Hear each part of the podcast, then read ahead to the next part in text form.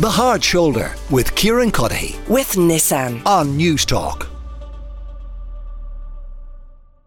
a new joint report I want to talk about from the Nevin Economic Research Institute and UCD School of Business. And what have they found? Well, a whole host of things. Amongst them, that if you look at the most lower paid jobs in the economy, you will find far more women than men. It is the opposite at the upper end of the pay scale. Henry McKean, somebody who is at that upper end of the pay scale, is with me now and has been digging into this. Henry, what did you find? Kieran, you're, right. We've done so much. We've tried so hard, but we're still, in a way, back to square one. Uh, yeah, more than a quarter of jobs in Ireland, uh, they have been described as being poor quality, low wages, demanding workloads, precarious positions, and these are being tightly monitored and controlled by bosses. And as you said, the Nevin Economic Research Institute and the UCD School of Business have come together, and the ladies female workers, young workers, people without a degree or a diploma, a third level, workers in elementary, and the carers. Carers are really uh, kind of screwed over here, as well as leisure and sales and customer service people,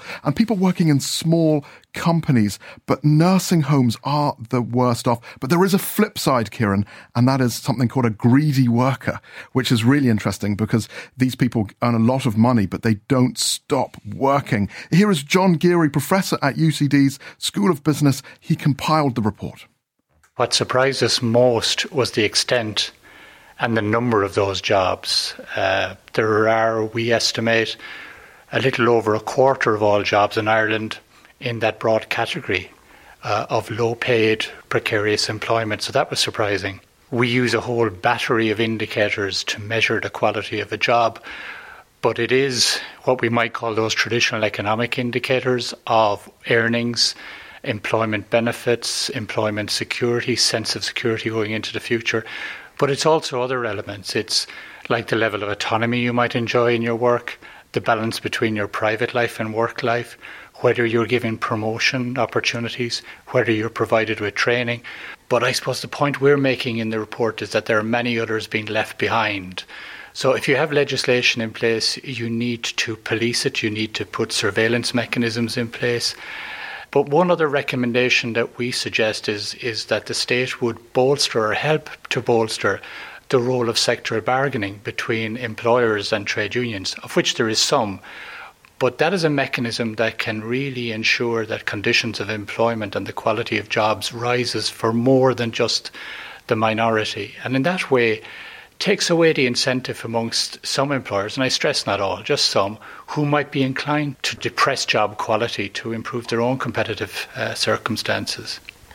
And then there's the high quality jobs, which are great, but you know, there's a sting in the tail for them, isn't there?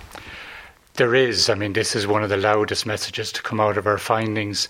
Uh, many of the best jobs in Ireland are what we call greedy jobs. Um, these are jobs that demand an awful lot of their staff, long working hours, intensive working regimes, to the extent that their their private lives and the quality of their private lives are diminished. In other words, the the office, the job takes priority, and there's that expectation.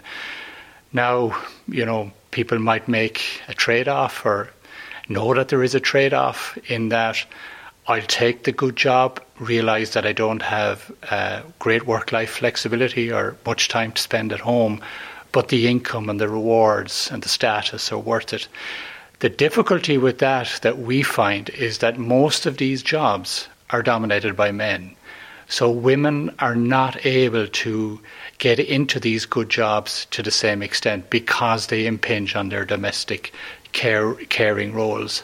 All right, that is what John Geary had to say. He's a professor at UCD School of Business and he compiled the report, as Henry said. What about the people who are the subject of the report, Henry? Workers on the ground? Yeah, I mean, there's two different types of workers on the ground. They're the ones that the greedy job ones. I remember being actually at a wedding in Bermuda, and uh, someone there had to keep taking phone calls to close a deal, and you know he just wouldn't stop because it, you know, had a, he had a greedy job. He worked very very hard. But then there are the carers and the gig workers who also work extremely hard. The delivery drivers, uh, they are the worst paid, and they've got no security. Here is a student and a man in the shadow economy.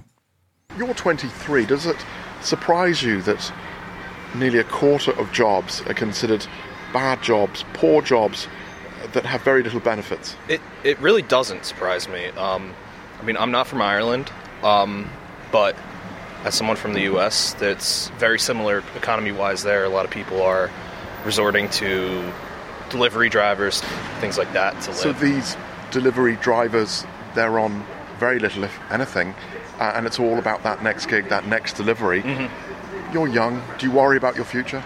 Very much so. Um, I'm in a master's currently, and I, it's it's, even, it's hard to find job prospects through that. I'm father of two children. I have a residence from 2009, 10 in this country. Now, after 12 years, I live in Sheddo. I, am father of two children. I work in with a fake name. So I you- work in delivery. So you must be really poor. Now, yeah, I was I with with my residence. I was very good. Uh, I have Yeah, I I- have a, I have a house. I have a home. I have council home. I have two children. One is- One is disabled. One is autism, and I have another one is two years. Happy life with happy family. End of the day now, I live in Shadow. Minister, I am working with the fake name after 12 years working with my residence. I am working with fake name delivery. You know why? To feed my children. Okay, that is what that man had to say as you describe him, and he working in the shadow economy, how he describes himself. He doesn't have residency.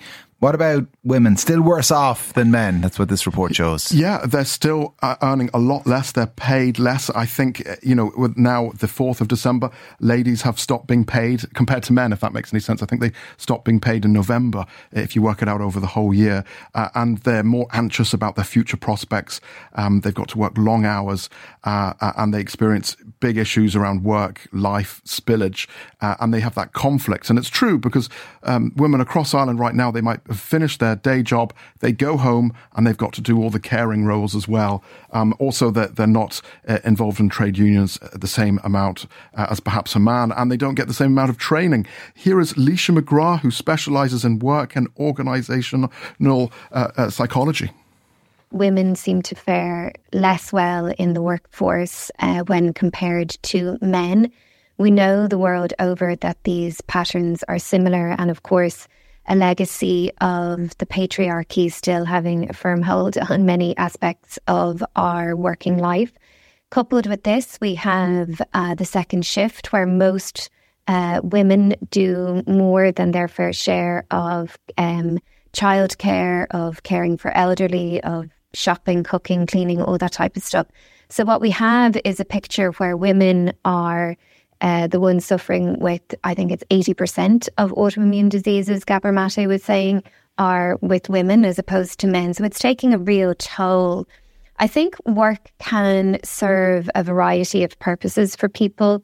At the lower level, it can be around, um, you know, food on the table, roof over our head. I think when we uh, get those basic needs met, we know that there is huge importance and value in in having work that gives us purpose, that allows us to develop our potential, and certainly uh, that type of work is synonymous with with better health outcomes. And ideally, you know, if we can have that and a shared uh, sharing of the second shift, I think we'll we'll we'll be in for real change for the generations to come government absolutely could do more, but I think there's a lot of work that um, organisations themselves can do. I think we need to move away from just window dressing and pretending that we're really putting women in, in, in higher paid positions where they have more say, more input.